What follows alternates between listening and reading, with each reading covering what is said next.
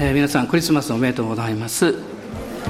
えー、何度も何度も申し訳ないですが、もし大人の方にメリークリスマスとちょっと力を込めて、えー、お祝いの言葉をおっしゃってください。まあ、メリーってあの楽しいって意味ですけど、あの元々の語源はですね、あの以前私聞いたんですが、力強いって意味があるんだそうですね。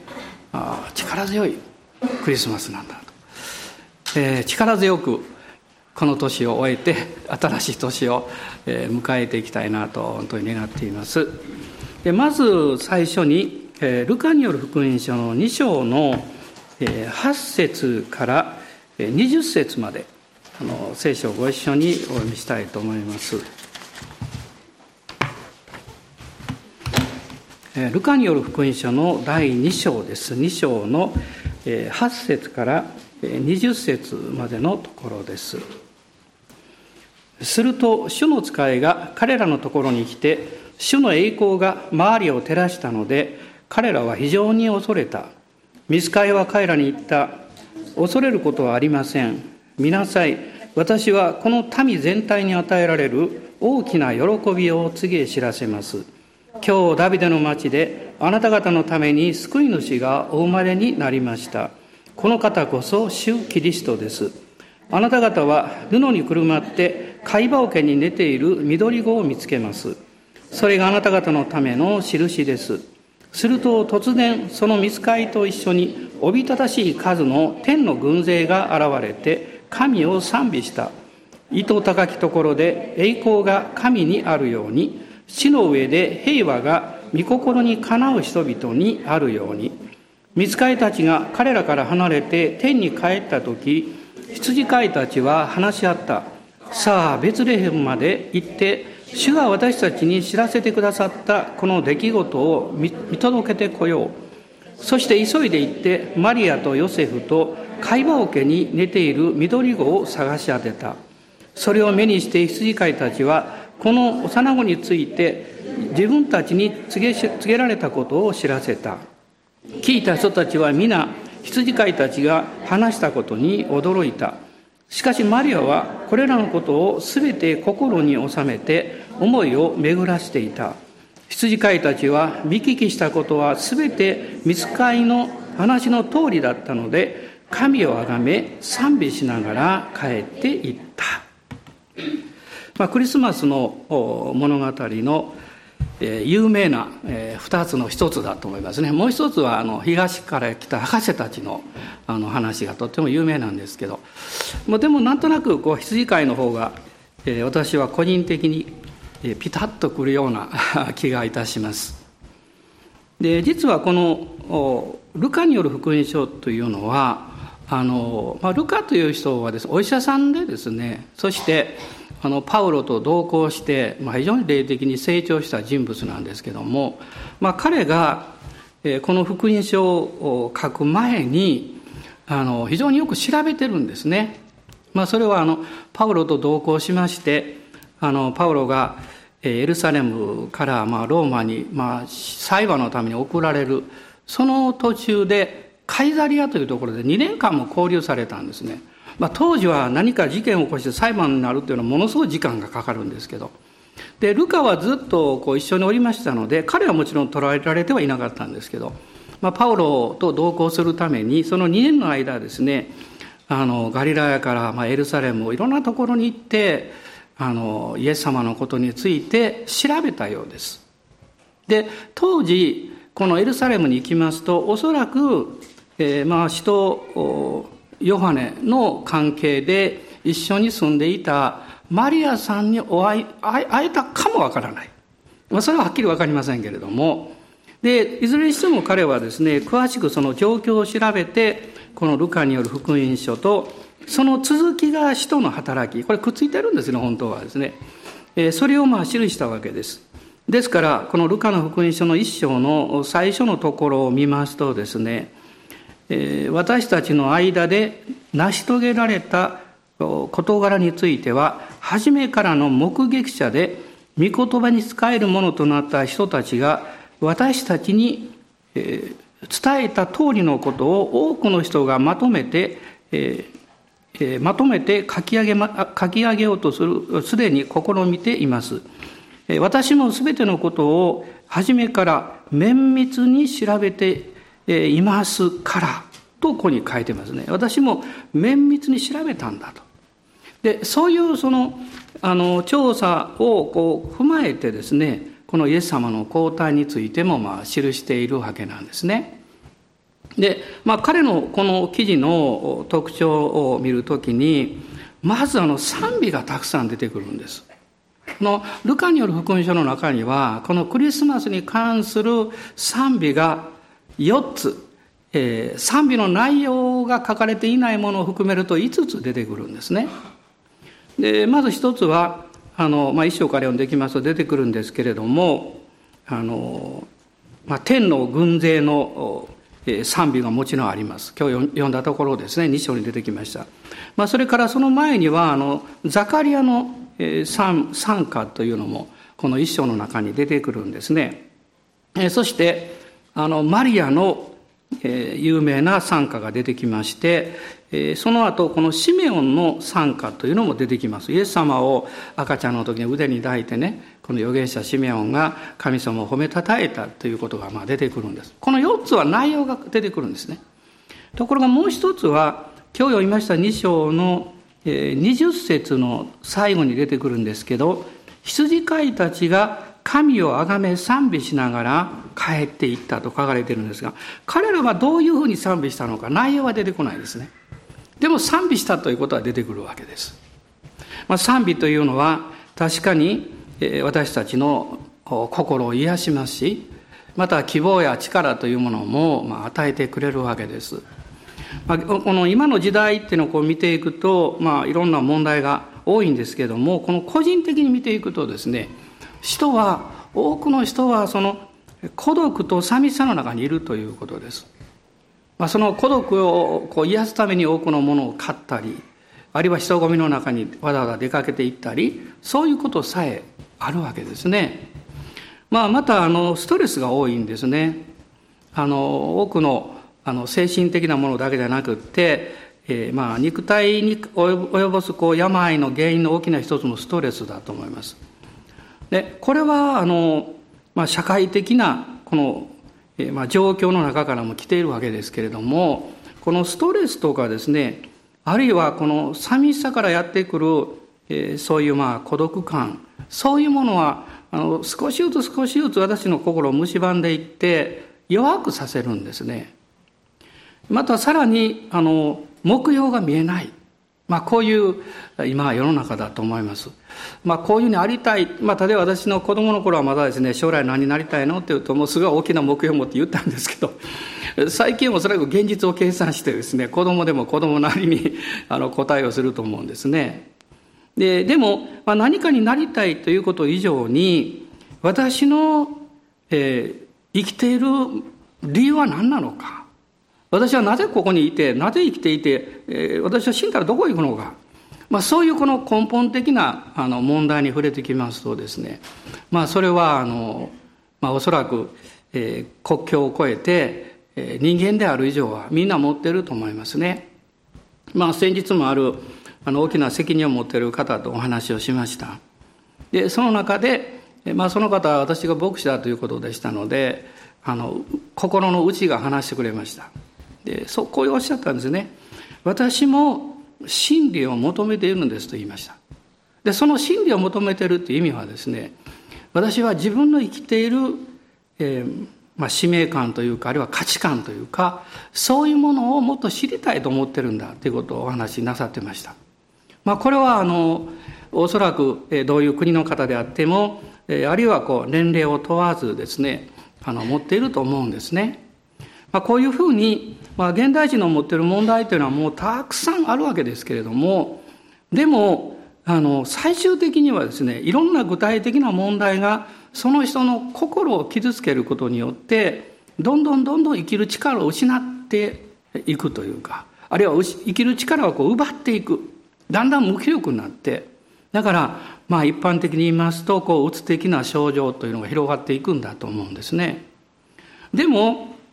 実はキリストがこのクリスマスにおいでくださった理由はですね、神様の愛をあなたの人生に注ぐことによってあなたの人生を癒してあなたの人生に新しい希望と力を与えるためなんです。私は宗教がすごく嫌いでした。小さい頃からですね、まあお正月朝早く起きて起こされてですよ両親にあの神社とか連れて行かれるのが大嫌いで、もう少し年齢を経てきますともう絶対起きないって言ってですね、あのわざと頑張って起きなかったこともあります。でも宗教は嫌いなんですけど真理は求めてました。自分はどこから来てどこへ行くのか、何のために今ここにいるのか、ねえー、もうそれをずっと考えていてですね、人は食べるために生きるのか生きるために食べるのかどっちなんだろうみたいなことを考えました。まあもちろんこれは極論かもわかりませんけれども、でもそういうふうに考えていくとですね、もし生きるために食べるのであればどう生きてもいいはずじゃないだろうかなと思いました、ね、であるいはこうただ単に食べるために生きるということであれば、まあ何をしてもいいんじゃないかと。でもそういうふうに考えていったときにどうしても私の中にある部分がですね同意しなかったんですね。それは心の深いところにある、まあ、良心というか、あるいは自分のこの存在感に関わってくる自分自身というか、それがですね納得しないわけです。あなたがただ単に食べるために生き、あるいはただ生きるために食べるんだという、そういう人生であったとしたら、別に長く生きる必要がないんじゃないのという声も聞こえてきたわけです。でも、もう一方でですね、いや、私の存在というのは、たとえ人の目につかなくっても、あるいはこの世の中的に見て価値があるかどうか、そういうこと関係なく、私には生きなければいけない何かがあるんだということを強く感じていました。そしてそれをはっきり教えてくれる法則とか方法じゃなくって、やはり人格です。人格を求めてました。私は一人っ子でしたから、まあ特にあの友達を大切にするということを特に周りから言われました。でもなぜ友達を求めていたかっていうと、実はそういう人に会いたかったわけです。残念ながらみんなが悪いわけじゃなくって、人間はですね、どんな人も限界があって、みんなそれぞれ私と同じような深い求めを内側に持っているのであって、答えを持っているのではないということが分かりました。まあそういう中で、まあ友人を通して教会に来たわけですけど、そして宗教ではなくって、イエス・キリストというお方に出会ったわけです。イエス・キリストという神が人間になられたお方です。今日皆さんや、あるいはあの、えーまあ、中継の向こうでもいらっしゃるし、インターネットでもたくさんの方が毎週メッセージを聞いてくださっています。でもそのメッセージを聞かれる方々にお伝えしたいのは、キリスト教という宗教を信じるんではなくて、イエス・キリストというお方を受け入れてほしいと願います。そのお方に出会ってほしい。そうすればあなたの人生は変わります。なぜ変わるんですかって、その理由とか根拠がないとですね、そんなことは誰もできませんね。ということはですね、私たちがその求めているのに求め、えー、それを得ることのできない何か理由があるわけです。あの実はゆうべですね、ちょっとしたことがありましてね、あの家の戸をこう夜遅いですからこう閉めて鍵をかけようとするとですね、かからないんですね。えっと思ってですね、何か戸がこうきちっとはまらないんですよ。で、今度は外に出てやりまして、思いっきり押したら入るんですね。でも、中から引っ張っても無理なんです。で、私が住んでる牧師館はまだ木、あの、木造の、あの、なドア、ごっついドアですけどね。ですから、無理にグッと押すとですね、なんとかなるんですけど、引っ張るとどうしようもできない。私、思ったんですよ。弱ったなぁ。これもうね、新しいの取り替えないといけないかなと、まあ、内心思ったんです。で、こういうふうに考えたんですね。これ木造でもこの戸古いからね、もう戸が悪いんだと思ったんです。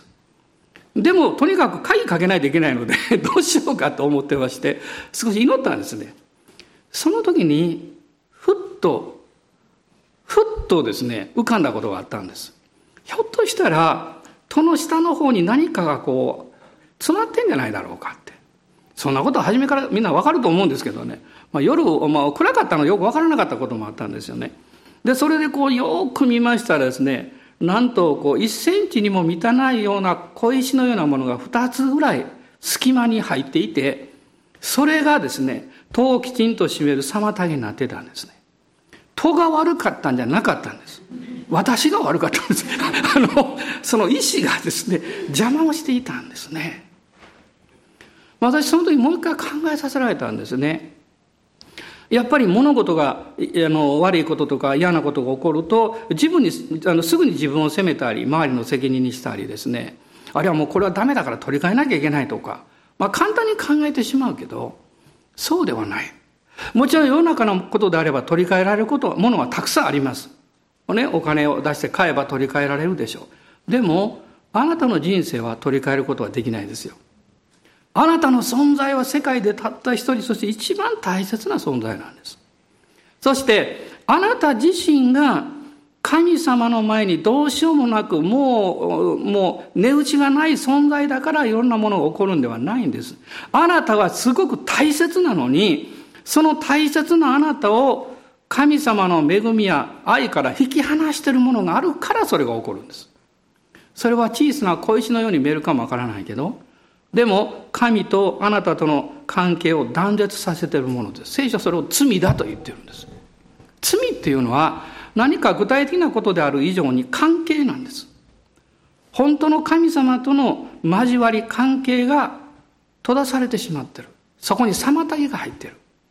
実はイエス様が来られた理由はそこにあるんですね。イエス・キリストは神ご自身でしたけど人間となっておいでくださいました。人を救えるのは神だけです。そしてその人を救うために償いができるのは神が人間にならないといけないんです。同じ人間でなければ人間のために償いをすることはできないんです。だから神が人間となっておいでくださった。そしてその罪の許しの償い、聖書はあがないという言葉を使ってますが、あがなう、あがなうというのは最も 大, 大事な命を代価に払ってえー、そしてそれをそれをこう取り返すことですね。それが十字架なんですね。神が人間としておいでくださっても、もし十字架にかかってあなたや私の罪のために代価を払うということがなければ罪の許しはありえないわけです。この新約聖書のヘブル人への手紙というところにこういう言葉があります。血を流すことなしに罪の許しはありえない。人間にとってこの命、それはこの血によって表現されます。まあ私はあの時々話すんですけど、さんばんめの娘があの出産、まあ金沢で出産したんですけど、さんにんとも金沢生まれなんですね。実は石川県のですね。で、その時にお医者さんがですね、今までにかいはそうじゃなかったんですけど、私が廊下で待ってましたら、小野さん中入ってくださいって分娩室入れられたんです。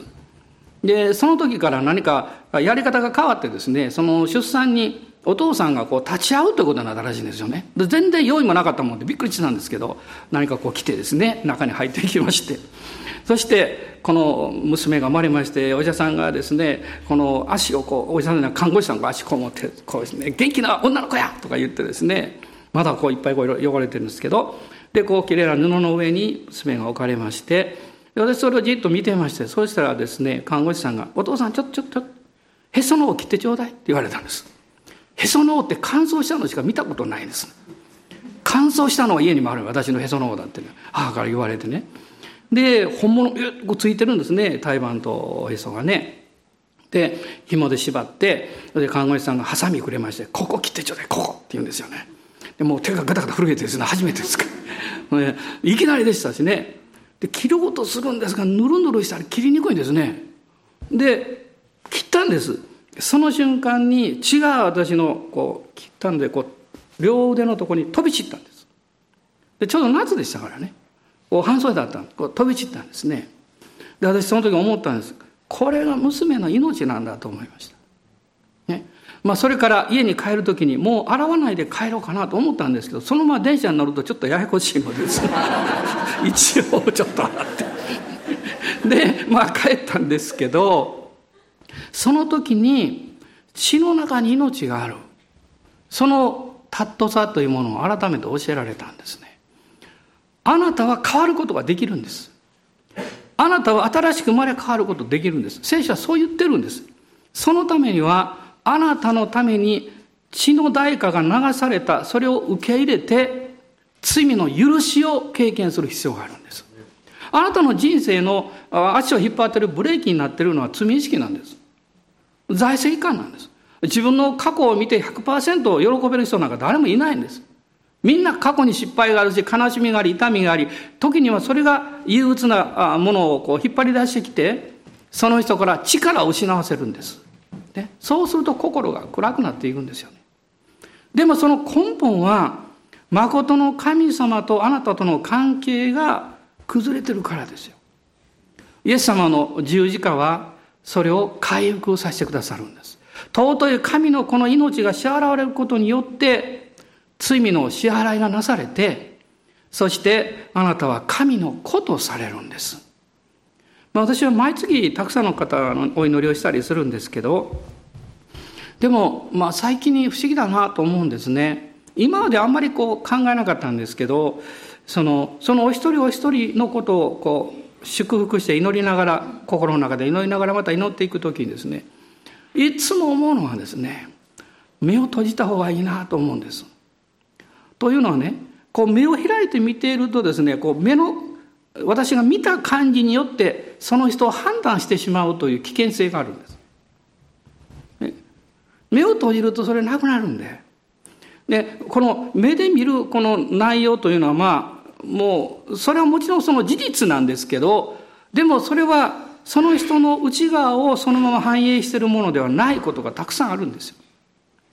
でも目を閉じて祈ってる時にそういうものがスーッとかき消されて、自分がその人に思う気持ちとかそういうのをかき消されてですね、一つのメッセージがやってくるんです。この人は愛されてる人なんだということ、この人は神様の前に大切な人なんだということですね。そしてそのことを心に受け入れて祝福をお祈りするときに、神様なんと素晴らしいんだろうという言葉をその人に導いて語ることができるんです。そしてそれがですね、その人の心を癒していくんです。内側が癒されるということは、実は何か問題が一時的に解決される、あるいは必要なものが与えられる、これももちろんいいことですけど、それ以上の力があります。心の癒しはね、人生を変えるんです。イエス様の実は十字架の救いというのはそれがあるんですね。その内容があるんです。でも私たちはこういうかもわかりません。まあ神様がどんなに素晴らしくっても、まあ、私たちこの人間のですね、もうこう生々しいというか、あるいはこう弱いね、自分たちの苦労を神様は分かってくれないだろうと思ってしまうんです。だから神は救い主を赤子として人間の世界に送られたんです。私時々思ったんですね、救い主が来られるのに別に赤ちゃんで来なくても、いきなりある時パッと大人で現れたらいいじゃないのと思いました、ね、それだったらあなたや私の人生歩んできた苦労を経験しないことになるんです。だからイエス様は人として生まれて、まあ、さんじゅうさんねんはんのこう生涯、そしてさ最後は十字架につけられたんですけど、その歩みをなさったんですね。えそしてそのイエス・キリストがこの人としておいでになって、えー、この地上で生まれるのに、今でいうイスラエルの国を選ばれたんです。そしてイスラエルの中のナザレという町を選ばれたんです。ナザレという町の中にいる、えー、まだですね、あの若い、えー、女の子ですね、マリアという女性を選ばれたんです。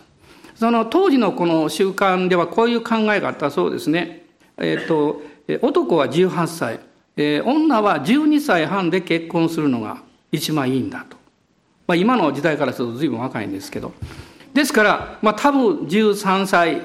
ぐらいのですね、このマリアさんが選ばれた。そしてこの方の中に神の御子が宿られたわけです。諸女降誕の意味はそこにあります。もし普通に生まれたら人間としての罪を受け継ぐことになるんです。それを受け継がないためにマリアさんだけを通して、諸女マリアを通してイエス様は誕生なさったんです。このベツレヘムでもちろん生まれになったんですけども、見ごもられたのはナザレなんですね。まあ、前回申し上げたんですけど、神様は手間暇かけられます。ね、スッと行くんじゃなくてですね、面倒な風に見えることをあえて置かれるんですね。ね、初めからベツレヘムにいる、えー、人を選べればね、別にそこで誕生できるのにですよ。そのナザレの女の子を選んで、そしてナザレからベツレヘムまで、まあにひゃくキロぐらい近いんでしょうか。そこにですね、その動かすために当時のローマ皇帝を動かしたんですね。私は神様ってすごいなと思いますね。私たちがこの関わっているその摂理というか、そういうものも動かしうる方なんですね。アウグストスはあの人口調査をすることによって、あの税金とかですね、そういうものをしっかり取り立てるということとか、あるいはあのローマ帝国内を整備して管理するといういろんな目的があったんでしょうけど、でその自分のそれぞれの先祖の町に行って登録をするようにということでした。ヨセフもマリアもダビデの家系ですね。ダビデの家系のにじゅうななだいめぐらい、ちょっと計算しなきゃいけませんにじゅうななだいめぐらいでしょうかね、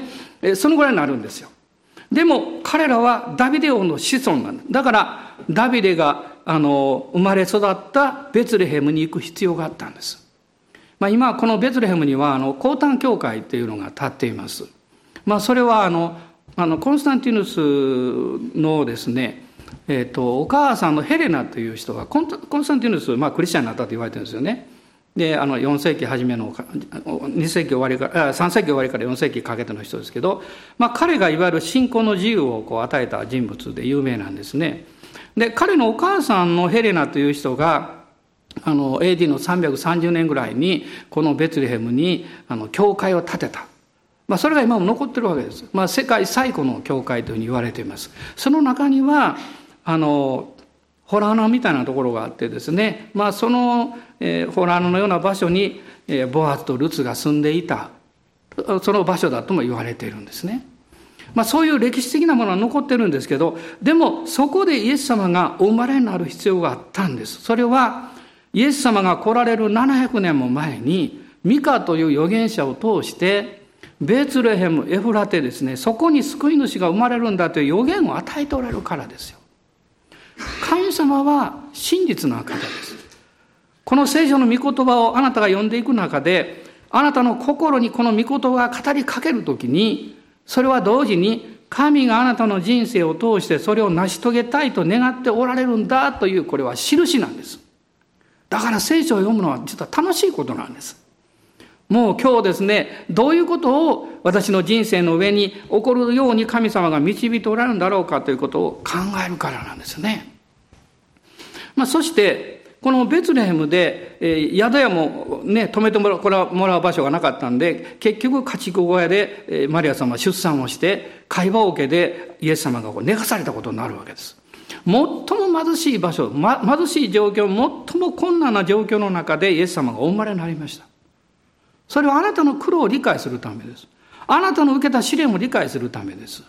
そしてそこからさんじゅうねんの間、大工の息子としてイエス様はご両親に仕えなさったわけです。それはすべて私たちの人生をご自分の身に経験なさるためだったんですね。まあ、こういうことが起こるために神様はこの歴史的な最も偉大な預言と言われるその預言を具体的に最初に告げられたのがまた羊飼いであったんです。学者でもなく、宗教家でもなく、王でもなかったんですね。貧しい羊飼いにこの最も素晴らしいニュースを神様は御使いを通して伝えられたんです。そしてこの御使いたちはですね、それを聞いたときに、えー、このさっき読みましたに章のじゅうご節に出てくるんですけど、御使いたちが彼らから離れて天に帰ったとき、羊飼いたちは話し合ったとこう書いてます。何を話し合ったかというと、さあベツレヘムにベツレヘムまで行って主が私たちに知らせてくださったこの出来事をあの見届けてこようって言ったんです。何で話し合ったかというとですね、彼らは貧しい雇い人の羊飼いであったんです。だからその現場を夜離れてしまうと、盗人が来て盗まれるかもわからない、羊がですね、あるいは悪い獣が来て、えー、羊を食い殺してしまうかもわかりません。そんなことがあるとですね、彼らは自分の受ける賃金から弁償しなきゃいけないわけです。一人でやってるわけじゃないんですね。だからそこにいた仲間に相談したんです。どうしようかって。でも彼らの心は決まってたんです。みんなで一緒にベツレヘムに行こうじゃないか。そして彼らはベツレヘムに行ったんです。ちょっとここにも神様の不親切があるんですけど、ベツレヘムのどこの家に行ったらいいか言いませんでした。探さなきゃいけなかったんですね。神様はあのあなたを用いたいんですあなたを用いる一番簡単な方法はですね、あなたが自分なりにやるべきことを一生懸命やるということなんです。彼らは探したんですね。えー、どっか赤ちゃんが生まれたとこないでしょうかってね、あの探し回ったんでしょう。そして見つけたんですね。そしてその貝羽桶に寝ておられる赤子を見たときに、この今日にじゅっせつ最後に読んだところなんですけど、神様が、あ、御使いが彼らにおっしゃったのと同じことがまさに起こったんだということを見聞きして、彼らは賛美しながら帰っていったというふうに書かれています。まあ、初めに申し上げたように、この羊飼いの賛美の内容というのはどんなものであったかということは出てこないんですね。でもここを想像するとですね、いろんなことが浮かんでくるんです。彼らの賛美は、これは神に対する信仰に満ちた賛美であったということがわかるんです。信仰っていうのは神の真実を信じることです。私たちは不真実な面を持っています。でも聖書はこう言っています。たとえ私たちが不真実であっても、神は真実です。神は真実です。私と妻はさんじゅうななねんまえに引っ越してきました。それで初めて梅の里という場所にあのまあ、住むことになりました。えー、にかいがありまして、そのにかいの窓からよく私は外を見てました。金剛山が見えるんですね、真正面にね。そしてその時によく祈ってました。神様、ここからあなたが選ばれて導かれる人々と私はどう出会っていくんでしょうか。皆さん、伝道というのは出会いなんです。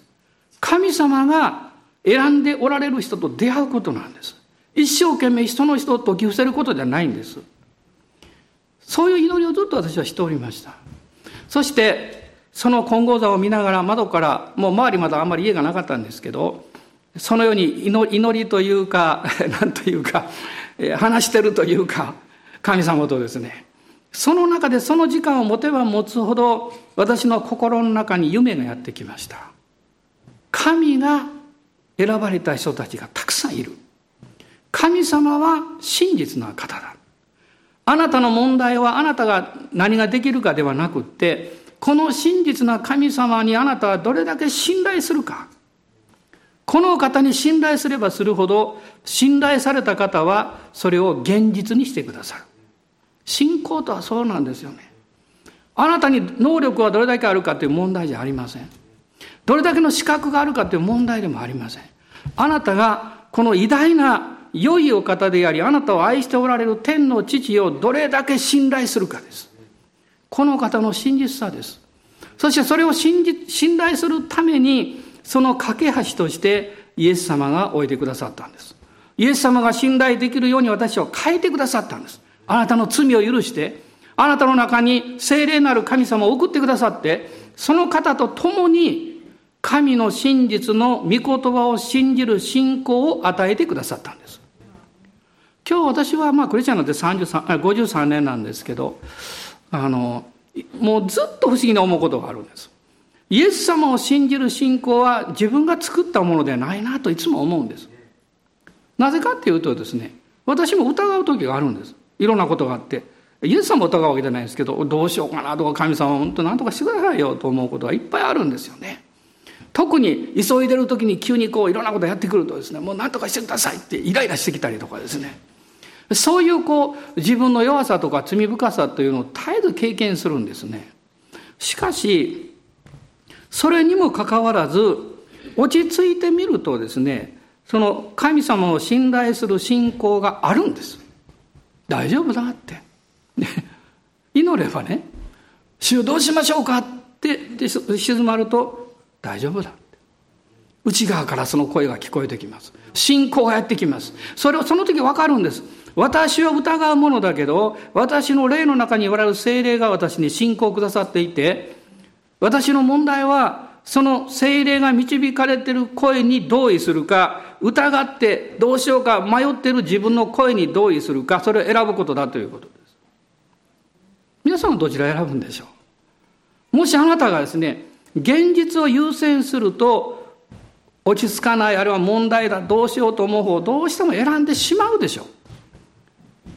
でもあなたが静まって主の前に出て、内側から聞こえてくる聖霊の声、それは御言葉ですけど、その御言葉に信頼することを同意すれば、ちょっとだけ戦いがありますよ、少しだけね。でも信仰があふれてきます、ね、信仰があふれてきます。羊飼いたちも実は大きな決断がいったんですね。さっき言ったように、自分の仕事を一時的に横に置かなきゃいけなかった。不利益をもたらすかもしれないんです。そしてベツレヘムに行って、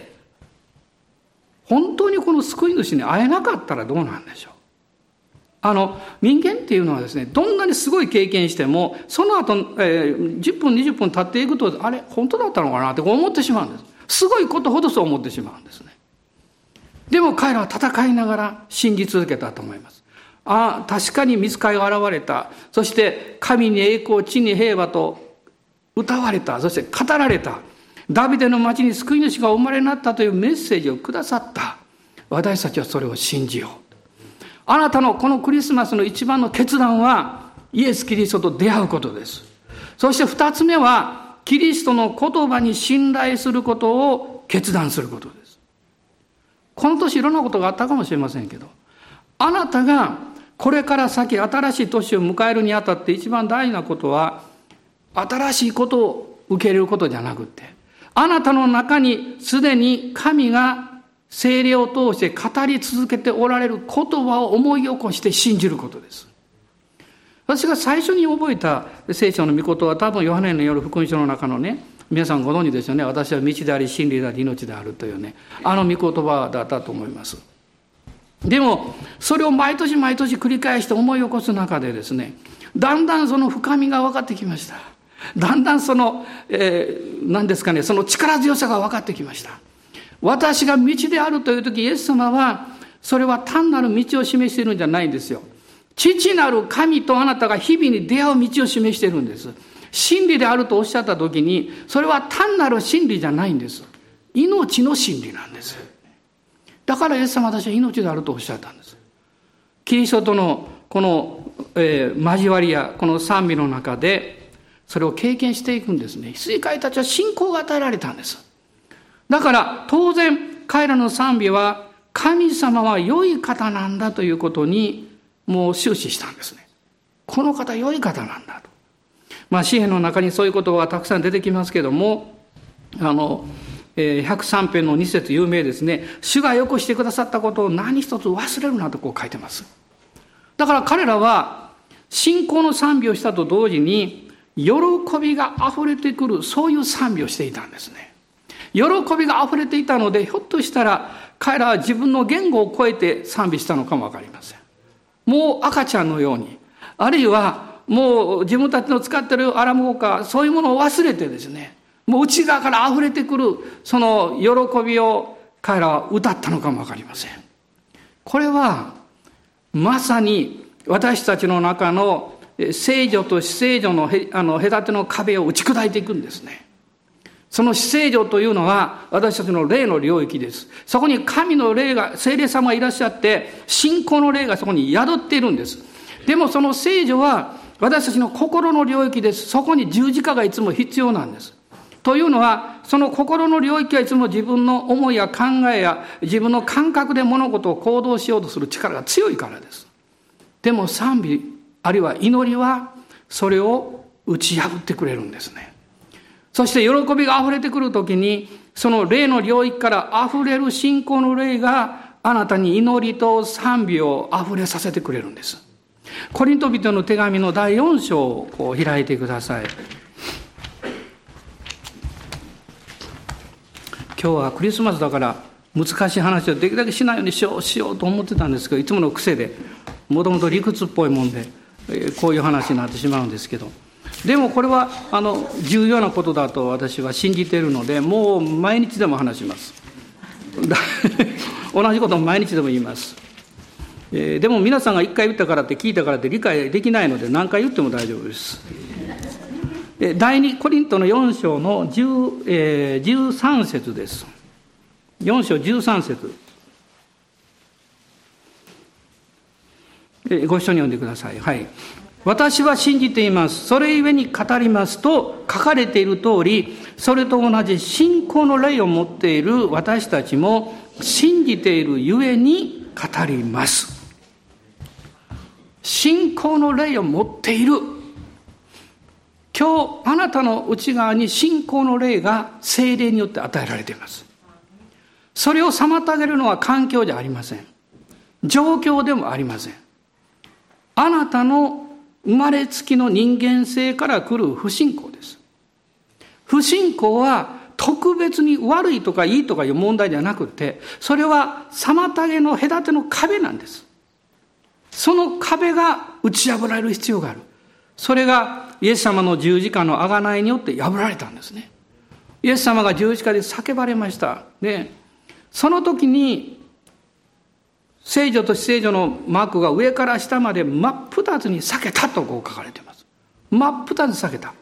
ダビデはそれを、えー、詩編じゅうろく編で、まあ、せんねんも前に予言していたんですけど、命の道が開かれた。ペテロはそれをペンテコステの日に引用してるんですね。 人, 人の働きに章に出てきます。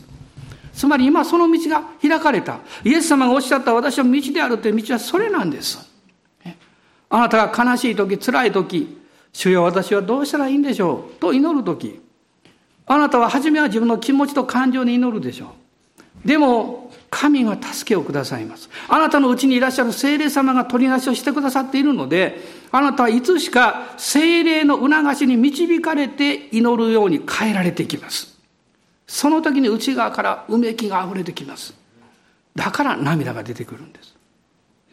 だから内側から喜びがあふれてくるんです。そしてそれがどんどん溢れてくると笑う場合も多くあるんです。人々は思うでしょ、こんな大変な時なんであんた笑ってんのって。それは楽しいから笑ってんじゃないんです。神がそれをしてくださったという信仰が溢れてくるんで笑ってるんです。このルカによる福音書をもう一度見ていただきたいんですけど、この、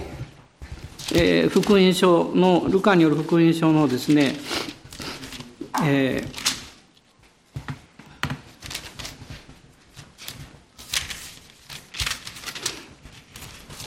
一章のところですけど、この一章のよんじゅうはち節から、いやよんじゅうろく節がごめんなさい、よんじゅうろく節からよんじゅうきゅう節のところですね。マリアが言ったというところです。これが喜びがあふれる霊の賛美なんですね。一緒に読んでください。マリアは言った、私の魂は主をあがめ、私の霊は私の救い主である神をたたえます。この癒しい橋ために、目を留めてくださったからです。ご覧ください、今から後どの時代の人々も私を幸いなものと呼ぶでしょう。力ある方が私に大きなことをしてくださったからです。その皆は聖なるもの。あそこで結構です。力ある方が私に大きなことをしてくださったからです。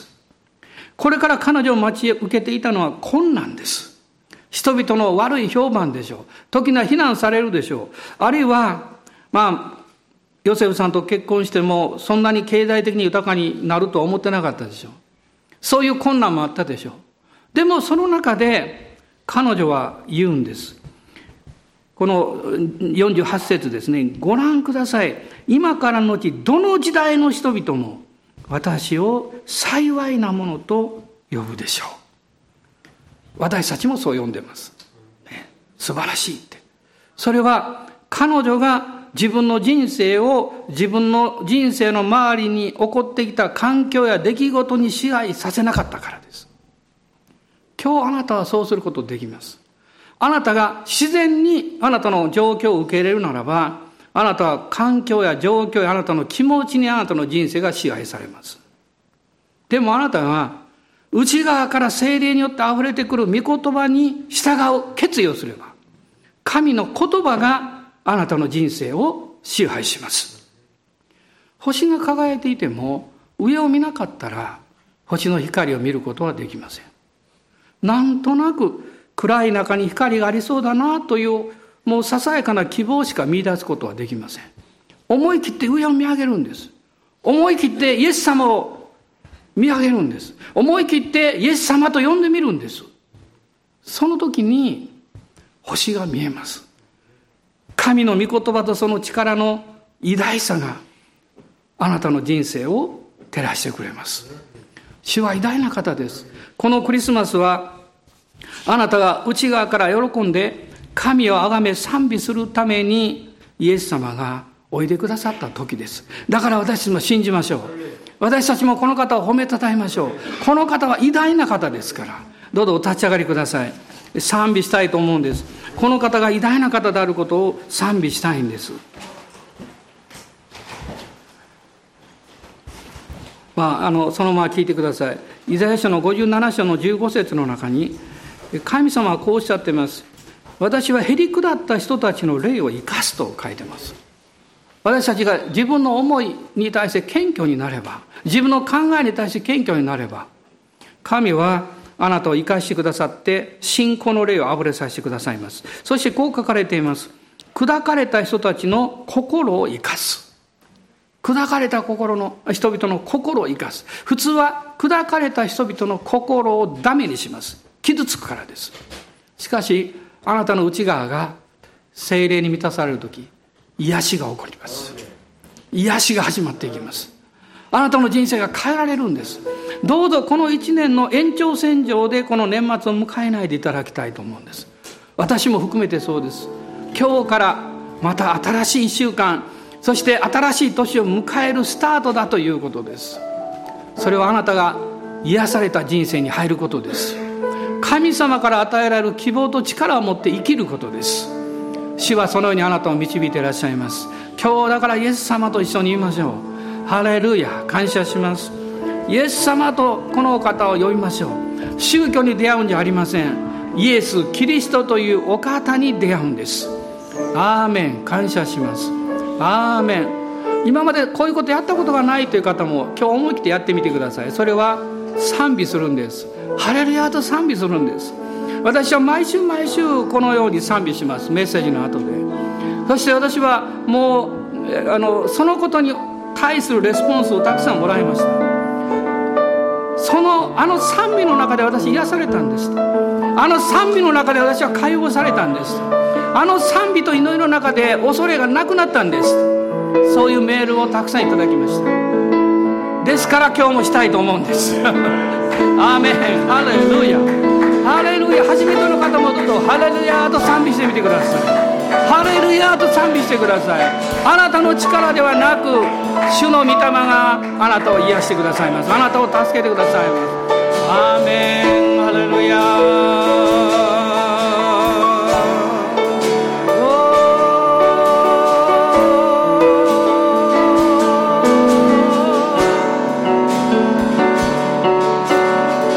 方におっしゃっています。あなたは誰かを責めています。あなたの何か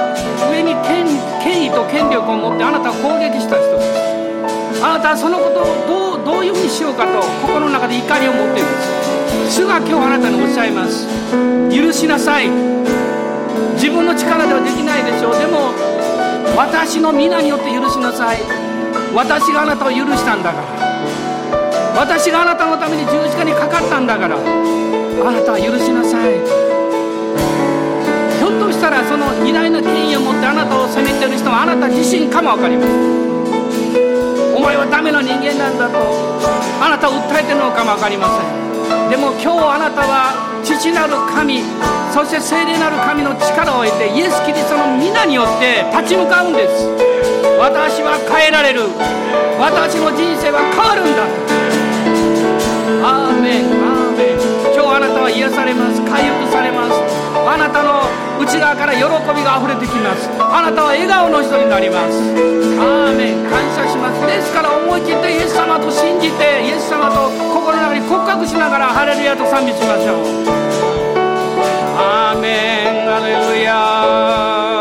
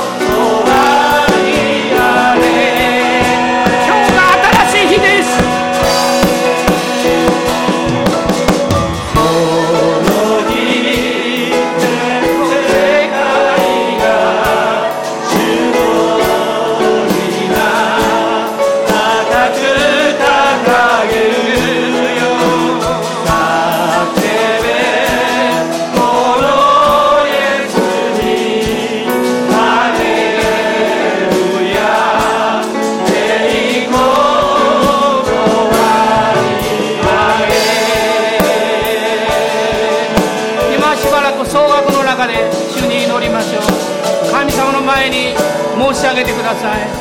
今日までの私はもうこれで終わりです。今日から新しい私をスタートさせます。あなたを愛する者に、人々を愛する者に、何よりも自分を真実に愛する者にイエス様は書いてください。今しばらく祈りましょう。どうぞ皆さんご自分の言葉で祈ってください。どうぞ来られた時と同じように帰らないでください。あなたは変えられるんです。神の愛に触れられてください。本当のあなたに立ち返ってください。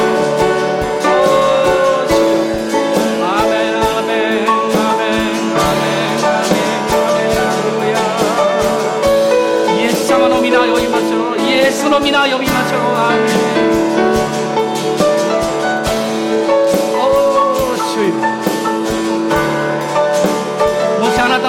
周りの人々との関係でどうしても許せないそういう人がいたら今許しましょう。私力ないです、許す力与えてくださいとイエス様に求めましょう。御心にかなう人々に平和があるようにと天使を歌いました。御心にかなう人々というのは信仰のある人です。自分の力により頼まないで神の真実により頼む人です。そのように今日私たちは行動しましょう。アーメン。